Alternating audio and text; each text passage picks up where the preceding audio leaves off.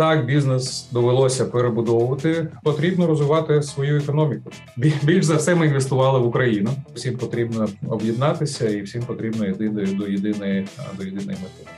Для мене перемога це якщо Україна поверне повністю Донбас і Крим. Потім після перемоги розберемось, як далі працювати. Друзі, доброго дня. Всіх вітаю. Е, ми продовжуємо наше спілкування з цікавими людьми про те, як вони прилаштувалися до нової ситуації. І власне сьогодні в нас буде розмова з паном Юрієм Риженковим, генеральним директором холдингу MedInvest. Юрію, ну е, Чесно кажучи, різні були думки напередодні війни. Е, не всі думали, що я б сказала, переважна більшість не думала, що війна буде. От ви до кого більше належали? До оптимістів чи песимістів? І якщо ви е, були оптимістом, то готували ви план Б чи ні? Ну я був на 100% впевнений, що війни не буде. Я я не міг собі навіть уявити, що що таке божевілля може хтось зробити. Навіть не те, що там напасти на сусіда, на суверенну країну, так інше, але якщо навіть просто подивитися на ті сили, які Росія сконцентрувала на на початку війни біля кордонів України, для мене було зрозуміло, що цими силами за, за, захопити Україну неможливо. Тільки якщо в нас не буде зсу, тільки якщо не буде супротиву, тільки якщо всі будуть зустрічати з квітами з караваями, тоді да, тоді це можливо. Але я я знав, що що так не буде. І, чесно кажучи, я був впевнений, що в Москві теж повинні були це знати, і тому я не вірив, навіть коли там четвертої ранку, 24-го, мені зателефонували, сказали, що зараз буде там десант летіти. Я сказав, що це маячня. Ну а потім, коли прилетіли ракети в Київ, я вже зрозумів, що я помилявся в, в, в оцінках їхніх е, спроможностей інтелектуальних. Mm-hmm. А, але а, як компанія, ми повинні були а, готуватися. Є, Ми вважали, що на Донбасі загострення можливе. Якщо ми я думав, що на, на на, вторгнення, глобальне вторгнення в Україну це майже неможливо. А от те, що на Донбасі буде загострення, чи буде наступ, якийсь там спроба наступу з боку так званих ЛНР ДНР або Росії, це це було цілком ймовірно, і ми а, до цього готувалися. Тому навіть якщо зараз повертатися до Ілліча, до Азовсталі, зараз там Азовсталь такий вже бренд. Але чому він став брендом? Тому що ми заздалегідь а, приготували там бомбосховища. Ми заздалегідь туди туди завезли їжу, завезли воду там генератори дали. Тобто, там було все необхідне, щоб там люди могли знаходитись тривалий час. Ми думали, тривалий час там 2-3 тижні, може, може три тижні рахували. І це е, те, під що ми готувалися е, у Маріуполі. На жаль, сталося так, що людям довелося там бути набагато довше ніж 2-3 тижні. Ну, це просто насправді ну жахлива ситуація, і ну ви були насправді в більшості серед тих, хто вважав, що таких дій не буде.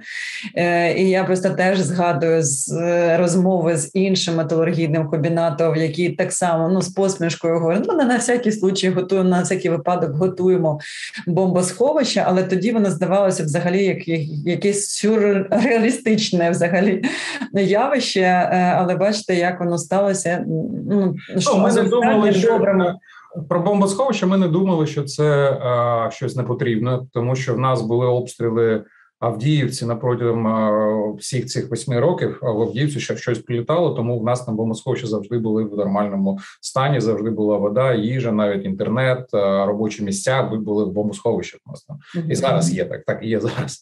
А тому і в Маріуполі ми теж тримали їх у нормальному стані, тому що теж в 15-му року році прилітало до Маріуполя, прилітало тоді на на східний мікрорайон, але і навіть на аглофабрику комбінату Ілліча тоді прилітало. Тому ми ми завжди їх тримали в нормальному стані, тому що ми розуміли, що це це цілком ймовірна е, ситуація.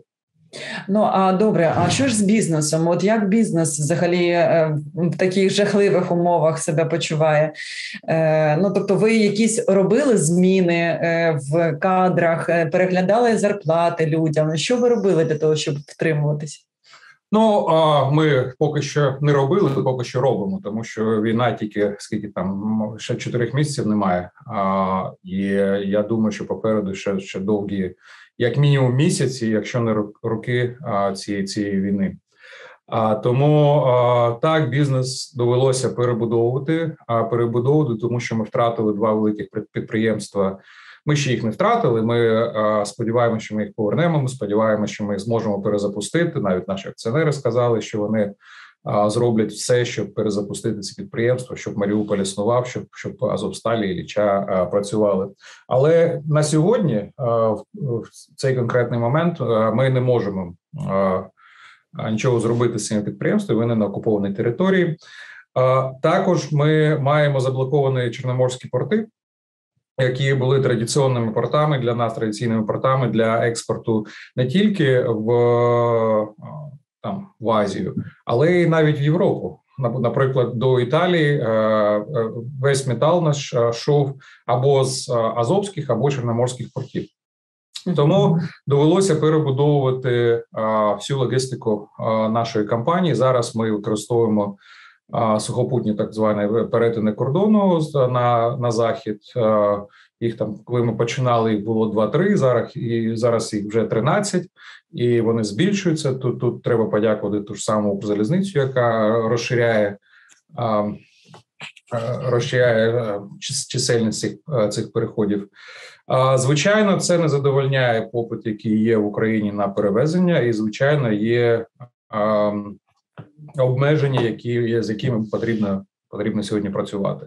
Тому зараз в нас та ж Запоріжсталь та працює на 50% від потужності своїх двома атомними пічками. Вона працює Кам'ятсталь, це у Кам'янському колишній ДМКД працює десь на 60% потужності двома пічками теж. А наші гірнічно збагачені комбінати у Кривому Розі вони зараз ну це залежить від від конкретного комбінату, але вони там а, завантажені десь у середньому на 35-40%. Тобто компанія сьогодні в Україні працює нижче 50% своїх потужностей, навіть якщо не брати Маріупольський Маріупольський комбінат. Угу. І що з людьми тоді? З людьми в нас є декілька підходів. Там, по-перше, ті в нас є ті, хто працює на своєму місці і з повною загрузкою, з повним завантаженням. Для них зберігається вся та система, яка в нас є, і заробітної плати, і якісь премії, там бонусів і так далі. А є ті, хто знаходиться у вимушеному простої, так званому. Там ми, як по законодавству, ми виплачуємо дві третини від середнього. Також у нас є ситуація, яка склалася з людьми з Маріуполя, частина з яких або залишилася на окупованій території, або навіть примусово чи добровільно виїхала до страни агресора. Тут ми а, нічого не можемо робити. Ми не начислюємо заробітну плату цим людям. А, точніше, не так. Ми начислюємо, але ми не, не виплачуємо заробітну плату, заробітну плату, і ми їм кому комунікуємо з ними і кажемо, що якщо ви вийдете на підконтрольну територію України, ми все це зробимо. Якщо ні, ну вибачайте, ми не можемо бути зробити фінансову підтримку країні агресором. Тобто, така така в нас зараз ситуація. Якщо ми е, говоримо про керуючу кампанію, про головну кампанію групи Метинвест, там ми зараз е, там є скорочення, тому що бізнес скоротився. Е, ми ми розуміємо все це, і тому по адміністративному персоналу і по по персоналу керівної кампанії там десь приблизно 45% скорочень е, іде. Uh-huh. Але ми вибрали тут ситуацію таку. Ми е, були ідеї, а давайте там заробітні плати там зменшимо там на 30-40, на 50%. Але а, е, рішення ми прийняли, що краще е, скорочити кількість людей, але заробітні плати ми не можемо змінити. Тому що якщо людина а, вона вартує цієї заробітної плати, ти ти повинен їй платити. Ти не можеш сказати, от зараз війна, тому ти ти, ти не вартий цієї заробітної плати. Так так не буває.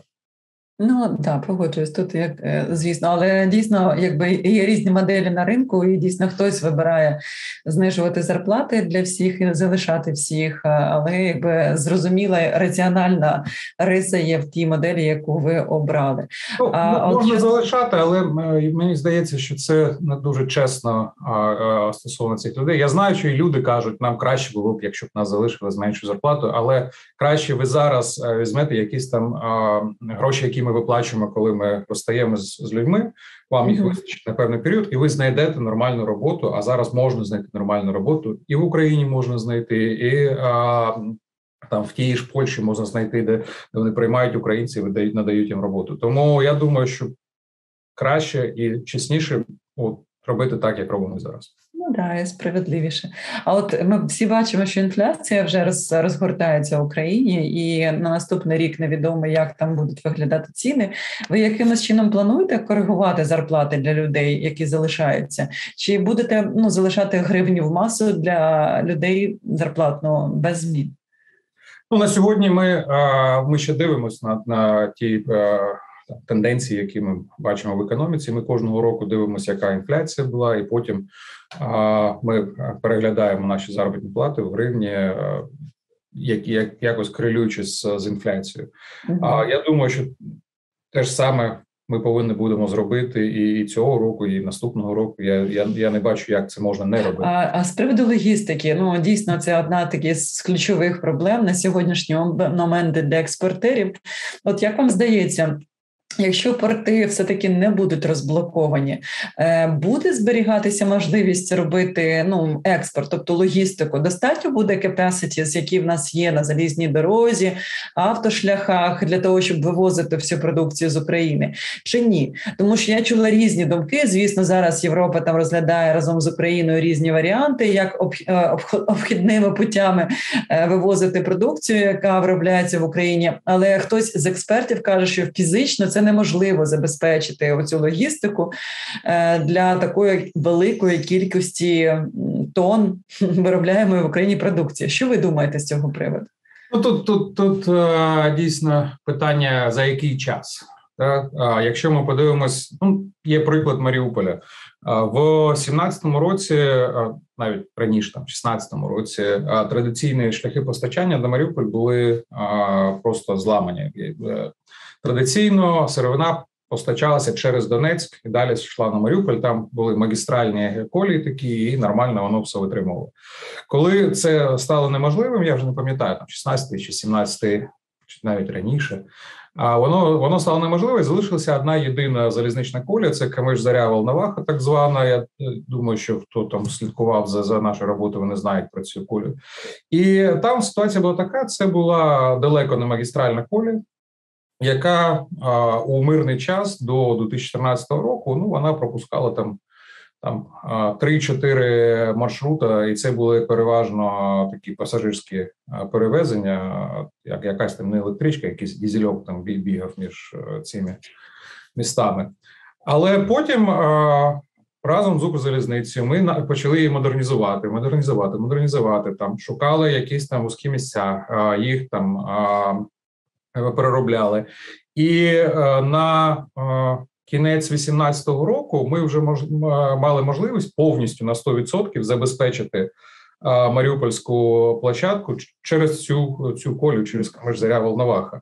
А це вже ну, в пік це було більше 40 маршрутів на, на, на добу.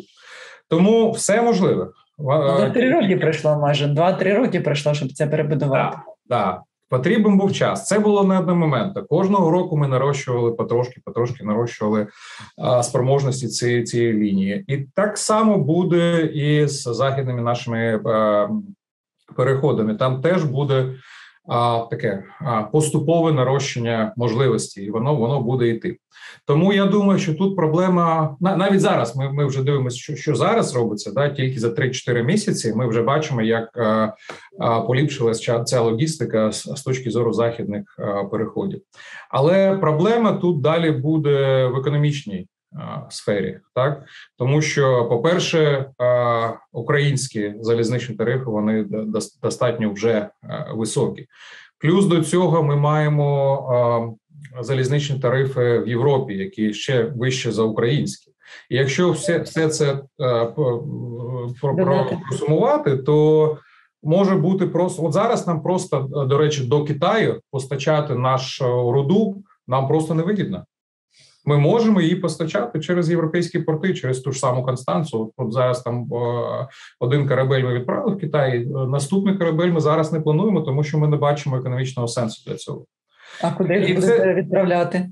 А, Вибачайте. А куди будете відправляти, якщо не в Китай? А буде, буде, буде, не будемо виробляти цю Mm. Просто тут, тут немає іншого рецепту. Якщо у нас є європейські е, споживачі, які ми відправляємо, і тут, е, звісно, ми будемо працювати на максимумі потужності, які ми можемо працювати, але вони не зможуть е, взяти всю руду, яку ми можемо виробляти. От те, що зараз ми робимо, ті самі 40% нашого нашого завантаження, це і є можливості європейського ринку. Все інше потрібно кудись там вивозити там або на близький схід, або в Азію. І і тут е, постане питання економічної, е, е, як то кажуть, цільсообразності, тим що що з цим робити, і і тут повинна як Європейський Союз, так і Україна. Вони повинні визначити, що ми хочемо, або ми хочемо заробляти великі гроші на логістичних е, послугах, які надаються там тим самим виробникам руди, або е, або, зерна, або, або щось інше.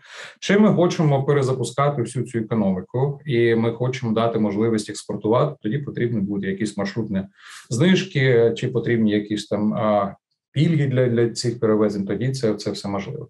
Тому це така спільна робота між державою, між е, логістичними компаніями та е, компаніями, такими як ми, в кого є ця руда або зерно, або щось щось інше, що потрібно постачати на зовнішній Ну, ну а ще кажуть, що ну не то, що раніше було відомо, але зараз якось воно гостріше стало на на порядку денному. Що ну власне треба було б виробляти більше готової продукції на теренах України, тобто переробляти сировину в щось готове для того, щоб подовшувати ланцюг переробки і вже більш дорогу продукцію експортувати. Е, ви з цим погоджуєтесь? Абсолютно погоджуюсь. Тут, на жаль, е, інвестиції, яку ми робили в е, продукцію більшої доданої вартості, вони всі були в Маріуполі. Тому, на жаль, ми ми проінвестували досить багато за останні вісім років, і там з'явилися і новий речекатний рулон, і холоднокатний рулон повинен був з'явитися на ближчі два роки. І це це було вже світового рівня продукція але на жаль, на жаль, ми це втратили. Зараз те ж саме ми повинні робити на наших е, комбінатах, наприклад, там Запоріжсталі чи чи Кам'янсталі, але це займає час. А навіть якщо а, такий простий проект, якийсь там там МНЛЗ поставити на Запоріжсталі, це займе десь від трьох до чотирьох років. Ого. Тобто, це це, це не швидко і можливо, можливо. Це теж теж нормальна теза. Якщо там держава скаже е, добре, на період, коли ви будете будувати цю МНЗ, ми даємо вам знижки, там, наприклад, на перевезення руди, щоб ви її продовжували добувати, експортувати і е, заводили там валютну виручку до, до України. Але потім ви повинні будете побудувати там нові потужності і на них вже переробляти якусь більш високої доданої вартості продукцію. Це це є такий варіант. Там буде ще інша проблема. Інша проблема буде в тому, що а можемо ми цю продукцію кудись постачати, тому що в Європі теж вистачає своїх е, виробників. А вести цю продукцію до європейських портів і потім постачати на якісь далекі е, ринки. Це буде така ж сама економічна проблема. Як з Китаю. А, І вихід тут тільки тільки один: потрібно розвивати свою економіку. Потрібно, щоб не не просто а, сказати металургам, от ви повинні переробляти руду і виробляти продукцію більш донної вартості. Потрібно стимулювати ті галузі економіки в Україні, які будуть цю продукцію купувати, і тоді металурги саме це зроблять. Нам ну, нам, не, нам не подобається експортувати сировину. Це не наша ідея мрія, не ваша мрія. світу. Ми хотіли продавати в Україні. Ми хотіли продавати на машинобудування, на на будівництво, там на на, на, на кораблебудування і так, так, так і інше. Але цього коли цього всього немає, ми вимушені продавати сировину на далекі далекі ринки. Ну, слухайте, мені здається, у нас просто з'являється така можливість е, інвестувати просто в розвиток будівництва, машинобудування, тому що якби багато чого в нас просто розрушене. Е, але але для для цього для цього ми ж повинні припинити війну.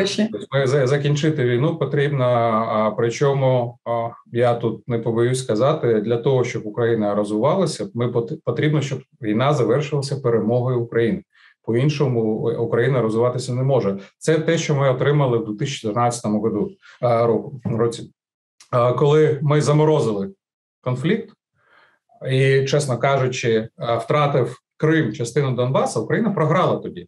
Цей перший етап війни Україна програла, і тому інвестиції не пішли в Україну. Тому і економіка не почала розвиватися так, як вона потрібно було розвиватися, тому що Україна програла війну і тому, що був великий шанс продовження цієї війни, навіть якщо це там тільки на Донбасі, як я, я там думав. А те, що зараз ми отримали, ми розуміємо, що війна може бути по всій території України глобально. Тому зараз для того, щоб відновляти економіку, Україна потрібна стати сильнішою. Вона повинна перемогти і тоді вже розвиватися. Ну да, ми маємо те, що маємо, але просто питання в тому е, також полягає, як будуть заходити інвестиції, адже зрозуміло, що поки війна йде, достатньо важко інвестувати. І от, власне, який може бути рецепт, алгоритм отримання інвестицій, е, якщо ну наразі війна ще невідомо коли закінчиться. І от питання саме от ви ж теж інвестор, так ну мовно кажучи, великий металургійний е, сектор, е, потужний для України потрібний.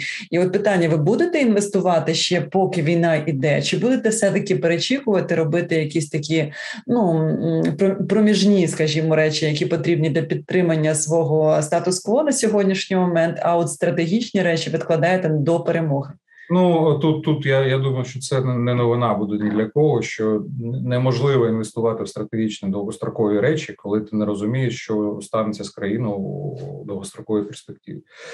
Так, ми віримо всі в перемогу України, але ми не розуміємо, коли вона буде. Ми не розуміємо, а який навіть образ образ цієї перемоги для мене. Перемога це якщо Україна поверне повністю Донбас і Крим але я не знаю, які а, яку перемогу там очікують наші там можновладці зараз. І я думаю, так таку саму я так Ну я я, я сподіваюся, що таку саму, але колись там а, звучало, що якщо ми повернемося на кордони 23 лютого цього, я так не вважаю. Я вважаю, що це буде поразка України, якщо ми повернемося на 23 лютого. Це точніше не так. Це не буде поразкою. Це це буде а, проміжний буде проміжний етап. Це означає, що ця, ця, ця війна не закінчилась. Ми повернулися на 23-й, а тепер ми повинні будемо дипломатичним або військовим шляхом. Ми повинні буде продовжувати цю війну, щоб повернути свої території. Тільки коли ми вийдемо на е, визнані світом кордони України, тільки тоді ця війна припиниться. Ну, це буде означати, мабуть, дуже багато років. І е, чи витримає бізнес, скажімо так, в такому проміжному етапі залишатися, поки невідомо в якому вигляді в нас буде перемога, чи буде взагалі перемога? Ну, бізнес він він буде залишатися а, в тому чи іншому вигляді, тому що а, ну зараз, як як ми працюємо, так ми а, скоригували свої інвестиції. Ми робимо стільки інвестицій, скільки потрібно для того, щоб підтримувати, як ви кажете, статус-кво. Ми ми так і робимо. Іншого ніхто не вигадав, і весь інший бізнес буде також е, приблизно так, так робити. Ну да, це це це зрозуміло просто питання. Тому ну як знаєте, деякі кажуть, ми знаходимо новий еквілібріум, е, ми на нього виходимо, і от залишається на такому еквілібріумі наш обсяг бізнесу. І очевидно, всі будуть чекати перемоги. Да? От така от е, сумна історія. Ну а може не дуже сумна, але питання в тому, скільки в такому стані підвішеному треба буде чекати, да? тому що бізнесу це це ж те на що розраховує Росія, коли вона зараз зрозуміла, що бліцкригу не буде зараз вона розраховує на виснаження. І виснаження воно воно і так так, і так і відбувається, коли створюють такі умови, коли ти не можеш інвестувати в розвиток, і це виснажує економіку. Тому як намного е, швидше потрібно і отримати зброю від заходу, і і е, там армію нашу перекваліфікувати, і, і вона повинна все ж таки йти до перемоги. Перемогти, да, ми всі віримо в це. Як ви бачите взагалі ну, компенсацію втрачених е, активів? Ну зараз ми е, документуємо все це. Зараз ми е, робимо всі юридичні е, стежки, які які потрібно робити для того, щоб щоб задокументувати і розрахувати е, скільки ж ця компенсація потрібна е, повинна бути. А потім ми будемо йти по багатьох юридичних напрямках для того, щоб це отримати. Це буде і національні суди, через які ми підемо, це буде і міжнародні інстанції, в які ми будемо йти, і тут багато залежить від того, який буде світовий компенсаційний механізм. Він теж повинен бути. Тобто, світ повинен виробити цей механізм, як він буде працювати, і ми будемо це відслідковувати, і звичайно будемо претендувати на компенсацію наших збитків. А глобальна стратегія, якась вас існує, глобальна експансія, скажімо так. Ви для себе розглядаєте можливість відкриття е, виробництв в інших країнах, не знаю, сусідніх або не не тільки в сусідніх, бо деякі, наприклад, там і Чилі розглядають. Ну, у нас е, у нас є вже бізнес поза межами України. У нас є два заводи в Італії. У нас є завод в Болгарії, у нас є завод у Сполученому Королівстві. У нас є є е, шахта у Сполучених Штатах Америки. У нас є велика трейдингова така а, компанія, яка по всьому світу продає продає нашу продукцію.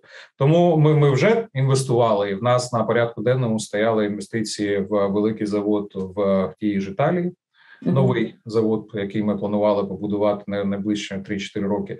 Але тут тут проблема в тому, що він базувався на тому, що буде а, сляби від Азовсталі, які будуть надходити в Італії, і ми будемо їх там переробляти в кінцеву продукцію. Зараз це складніше, тому що потрібно шукати все все одне потрібно шукати синергії з, з тими активами, які є у компанії. Компанія не може просто прийти і сказати: а от я виробляв сталь, а тепер я буду виробляти щось там інше. Так не буває. Ми повинні, якщо ми розуміємо щось методології, ми повинні на цьому концентруватися. Для цього є а, якісь там а, предумовини. І одна з предумовин, яка в нас є, це а, це наша руда криворізька, яка яка, яка є в Україні, на якій можна будувати там в інших країнах виробництво. Ну, Наприклад, ми зараз розглядаємо побудувати новий завод в той ж Болгарії або в, mm-hmm. в тій ж Італії. Але знову ж таки для того, щоб це робити, потрібно бути впевненим, що ми зможемо ту саму руду з Кривого Рога доставляти до до, до цих країн. Зараз це, це не гарантовано. Це можливо, але не гарантовано. Ну, да, тобто база має тобто ми ми розглядаємо різні сценарії. Ми переглядаємо нашу технологічну стратегію. Ця технологічна стратегія вона передбачає як інвестиції в Україні, так і інвестиції з в, в інших країнах, але для того, щоб активно по цій стратегії рухатись, е, все та ж та ж сама. На жаль. Ну а от е, ну питання стосовно того, що може зробити е, уряд український, взагалі влада українська для того, щоб підтримати бізнес, і в цьому контексті взагалі хотіла запитати, враховуючи ваш глобальний experience і присутність в різних країнах з е, інвестиціями, яка країна вам здається найбільш, ну скажімо так, не то що доступна, а найбільш така приваблива для інвестицій, от своєї карти присутності, хто вам подобається найбільше? Більше. Ну, якщо ви подивитесь на інвестиції Метінвесту за останні 8 років, е, це, це стільки часу, скільки я працював в Метінвесті, більш за все ми інвестували в Україну. Е, тому що це, це, це наша країна, ми її розуміємо, тому що тут тут, е, тут ми варті більшого, тому ми і, і робили це, це тут. Якщо ми дивимося на інші наші країни, так ми розглядаємо інвестиції в тій ж Італії. Це не проста країна. Там там потрібно знати місцеві е, звичаї, там потрібно розмовляти з місцевими бізнесами і з владою, і так далі. Але теж е, там там можна інвестувати, можна можна розвивати бізнес. Я думаю, що в будь-якої країні можна розвивати бізнес, але потрібно бути досить уважним до локальної культури, до локальної бізнес-культури. Потрібно, по перше, її розуміти, і по-друге, по неї йти, як то скажемо, жити по неї. Ну так, якщо так. якщо ви на це можна, туди. Можна да, можна інвестувати в будь-яку країну. А от що має зробити влада в Україні для того, щоб все таки ну не тільки підтримувати бізнес, а запустити економіку? Ну, власне, це те, що ми всі очікуємо. Ну, ви знаєте, я от е, я, я б сказав би так: е, влад нашій владі потрібно не тільки говорити про запуск економіки, але й робити те, що вони говорять тому що в нас багато кажуть про дерегуляцію, чи зниження податків, чи там е, заохочування інвестицій, і так далі. Але коли ми дивимося, що вони роблять, то то все навпаки. Тобто, в нас додається регуляції, в нас додаються податки, чи ростуть податки, в нас постійно підвищують там ті ж самі логістичні послуги, і так далі. Такі що зараз ми повинні всі бути єдними. Ми повинні всі працювати на, на, на, на нашу перемогу. І зараз ми працюємо на нашу перемогу, і інколи навіть не звертаємо уваги на якісь проблеми, які в нас є там у стосунках між там владою чи бізнесом. Зараз можна заключити очі і сказати: ні, проблем немає, всі йдемо вперед. Потім, після перемоги, розберемось, як далі працювати. От, от ми вибрали, обрали такий підхід, і навіть зараз, коли в нас є проблеми, ну у нас а, до недавнього часу була проблема з відшкодуванням ПДВ. Так uh-huh. це це проблема, яка завжди є, але тут вона була найбільш серйозна, тому що з лютого місяця було зупинено відшкодування ПДВ для всіх, всіх експортерів. А це для експортерів достатньо велика проблема. Це не тільки для металургів, це і для аграріїв, і для для інших експортерів. І але ми розуміли, що перші місяці війни. Про це казати не можна. Тут треба сконцентруватися на на армії, треба сконцентруватися на на на, на військових діях, на, на допомозі людям і так далі, і тому подібне.